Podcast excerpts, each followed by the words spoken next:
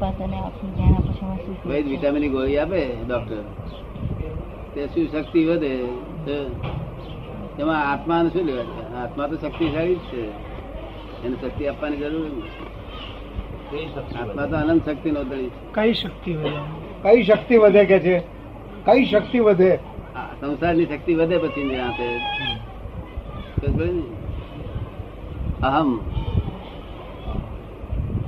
આ- દેહની જેમ શક્તિ વધે ને તેમાં અહમની શક્તિ વધતી જાય. યોગ કરવાની છે દેહના યોગ કરવાની શક્તિ વધે, તેમાં અહમની શક્તિ વધતી જાય. તો એટલે જેને શક્તિ વધારવી હોય તેને ત્યાં આગળ જવું જોઈએ? તો જેને મોક્ષે જવું હોય તો અમુક બીજ જગ્યાએ દરેક નો જુદું જુદું હોય ને. શરીરની શક્તિ વધતી ના હોય તો ડાક્ટર પાસે વિટામિન લઈ આવવું મુક્તાનંદજી? મુક્ત હિન્દુસ્તાનમાં કોઈ છે જ નહીં. મુક્ત નહીં બંધાયેલા નથી. જો બંધાયેલા હોત તો બંધાયેલા હોત તો આપણે જાણીએ કે બંધાયેલો છે માટે મુક્ત થવાની તૈયારી કરી રહ્યો આ તો અર્ધ દગધો છે. શું છે? મોક્ષમાં જવા માટે અર્ધ દગધો છે.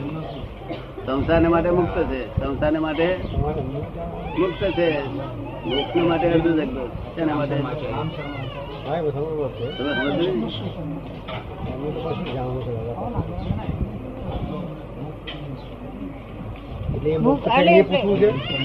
એ કોઈ કોઈ ને કશું અહીંયા આગળ અમાર એ બધું રિલેટિવ છે. શું છે? રિલેટિવ એટલે વિનાશી છે બધું. બધું રિલેટિવ એટલે વિનાશી. એ કરવાનું કે કે આમ કરો તેમ કરો તો આગળ મોક્ષ માર્ગ છે નહીં. જ્યાં કરતા પણ નથી, ત્યાં આગળ મોક્ષ માર્ગ છે. એટલે તમને સમજાઈ જાય ને કે ભાઈ ક્યાં આગળ મોક્ષ માર્ગ છે? જેને મોક્ષ જોઈએ તો ત્યાં કરતા પણ ના જોઈએ. અને કરતા પણ હોય તો મોક્ષ માર્ગ નથી. એટલે જ્યાં કરવા પણ આપણને ખબર ના પડે કે આ માણસ આવું કહે છે કે આમ કરો, તેમ કરો, ફલાણું કરો, એવું કહે છે. તો ના સમજીએ કે કરવાનું શીખવાડે છે. શું શીખવાડે છે? એટલે આપણે પૂછવા પણ રહ્યા નહીં આટલું તમે સમજી જાઓ કે જ્યાં કરવાનું શીખવાડે છે ત્યાં આગળ મોક્ષ માર્ગની વાત કોઈ કરવી નહીં. મુક્તિની વાત કરવી નહીં. બંધાયેલો છે તેની વાત કરવી નહીં. બંધાયેલો છૂટવા છૂટવાનો પ્રયત્ન કરે એનો બંધાયેલો શું કહ્યું? કોણ બંધાયેલો કેમ બોલે. છૂટવાનો પ્રયત્ન કરે એ બંધાયેલો પણ આ તો બંધાવાના પ્રયત્ન કરે અને બંધેલો કેમ કેવાય વાત ભારે પડે નહીં તમે મારા શબ્દો? સમજે સમજવા વાર લાગે સમજે પડી તમને? શું સમજ પડી? કહો. જેમાં જે આપણે બાંધવાનો પ્રયત્ન કરે છે કે આપણે મતલબ આપણે બંધાઈએ છે ને ત્યાં મોક્ષ માર્ગ નથી. બંધાયેલો છે એવું જાણે છે તેને મોક્ષ નો પાર તો બંધાયેલા જાણતા નથી. પોતે બંધાયેલા છે છતાં મુક્ત જ માને છે પોતાની જાત. શું માને છે? આપણે બે ધોલો આપી હોય ને તો ખબર પડે કે આ કેટલો મુક્ત છે ખબર પડે ના પડે? તો આથી આપણે ના સમજી જઈએ કે આ નોયા માલ જૂઠો માલ થયો. જૂઠો નામ છે પડે. પરીક્ષા કરવી જોઈએ ને? આ તો બંધાયેલા નથી. તો બંધાયેલા હોત તો બહુ સારું કહેવાય. બંધાયેલો તો પ્રયત્ન કરે કઈ તો છૂટવાનો. પણ આ તો એમ જ મુક્ત માણસ છે. ને? સંસ્થાની ગારવતા એવી છે. આપણે પરીક્ષામાં બે ધોલ મારીએ એટલે ખબર પડી જાય. ના ખબર પડે. અને બે બે ગાળો પડીએ તો? એવી પરીક્ષા લેવાય નહીં કે આપણાથી. એવી પરીક્ષા લેવાય નહીં ને. ખરો પુરુષ પરીક્ષા લીધા વગર રહે નહીં. પરીક્ષા ના લેવાય તો પછી એની પાસે દાંતા લઈને મળું જોવા કરવાનું? ખરો પુરુષ હોય પરીક્ષા લીધા વગર રહે નહીં. તો આ તો જે લાલતું લોકો ત્યાં આગળ પરીક્ષા ના લે. લાલતું લોકો. પરીક્ષા ના લે. લાલતુ એટલે કંઈક કંઈક મળશે કઈ સંસારનું મળશે કે બીજું મળશે? એવા લાલતું નથી. એ તો પરીક્ષા કર્યા વગર રહે જ નહીં કઈ લાલચ હશે ખરી લોકો ને લાલચમાં સફળેલું છે તેથી આ બધા દુકાનો ચાલે છે દુકાન ચાલે છે અને જ્યાં કરવાનું કે ને ત્યાં આગળ ધર્મ મોક્ષ માર્ગ એવી વાત જ નથી. જો ધર્માધર્મ છે શું છે? ધર્મ ને અધર્મ. ખોટું ખોટું છોડો ને સારું કરો. હવે શેના આધારે કરો એને ખબર જ નથી. પોતાના આધારે જો થતું હોય તો સંદાસ જવાની શક્તિ ને એની પાસે કે છે કરો.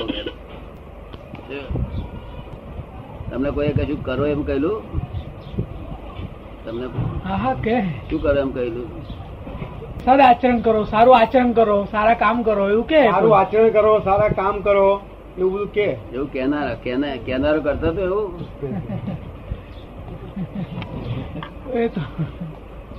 એ તો દરેકે પોતાની જાતને પૂછવું પડે ને અંદરથી. એ તો દરેકે પોતાની જાતને પૂછવું પડે ને અંદરથી ના પણ એને પોતે કરતો હતો એ કયા પ્રમાણે કરતો હતો બધું? તો બહારથી શું ખબર પડે આપણને દાદા? અંદરથી એ શું કરે છે આપણે અંદરથી શું કરે છે આપણે બહારથી શું ખબર પડે? આપણે છે જ કે ભાઈ આ તમારી વાત અક્કલ વગરની એટલું કહીએ તો ખબર પડી જાય. અક્કલ વગરની વાત કહીએ તો ખબર ના પડે આપણે એટલી નૈતિક હિંમત કેરવી પડે સામું કહેવાની? એવી નૈતિક હિંમત હોવી જોઈએ નથી એનું શું કારણ લાલચું મોહથી જઈએ ને આપણે? મોહથી એની પાસે જઈએ.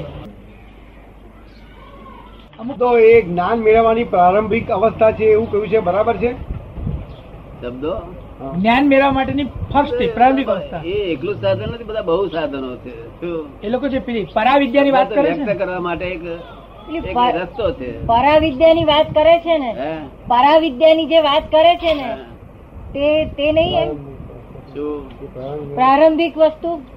શાસ્ત્રો શાસ્ત્રો વિશેનું જે જ્ઞાન ખરું ને વેદો શાસ્ત્રો ઉપનિષદો એમ કે એને એ લોકો પરાવી દે કે એ મેળવ્યા પછી તમે આગળ સહેલાથી જઈ શકો. એટલે એવું એવું જે કહ્યું છે? એ શાસ્ત્ર બધા ધર્મશાસ્ત્રો વાંચો કે છે. કે છે? હા. પણ કરશો કશું નહીં કે છે?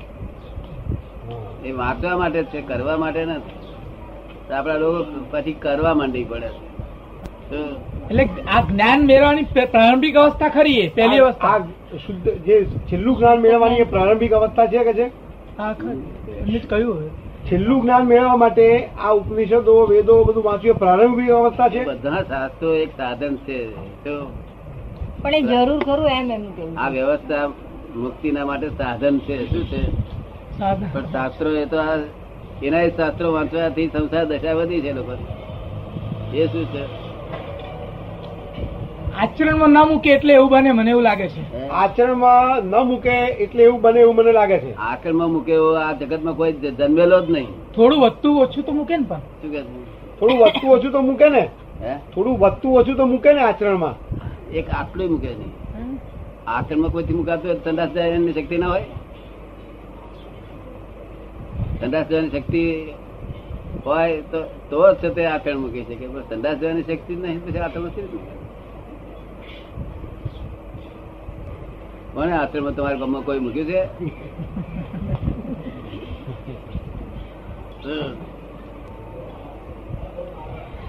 અને આપડા લોકો તતુડી વગાડ વગાડ કરો, આમ કરો, તેમ કરો ત્યાં કરીશ બા. આમ તો ઠોકા ઠોક કરે છે? શાસ્ત્રો સારા. શાસ્ત્રો છે તે અહંકાર ના ચડાવે. એક જ અહંકાર ચડાવે કે ઉજવાળું છે એટલો જ અહંકાર ચડાવે. અને આ કરતા પદ નો અહંકાર તો પાર એના કરતા જો ને આટલા બધા ઉપદેશકો કેટલા ઉપદેશક છે? ઘણા છે. અને આટલા બધા શાસ્ત્રો. એનું ફળ આ આવ્યું ને અત્યારે છે તે જ ને.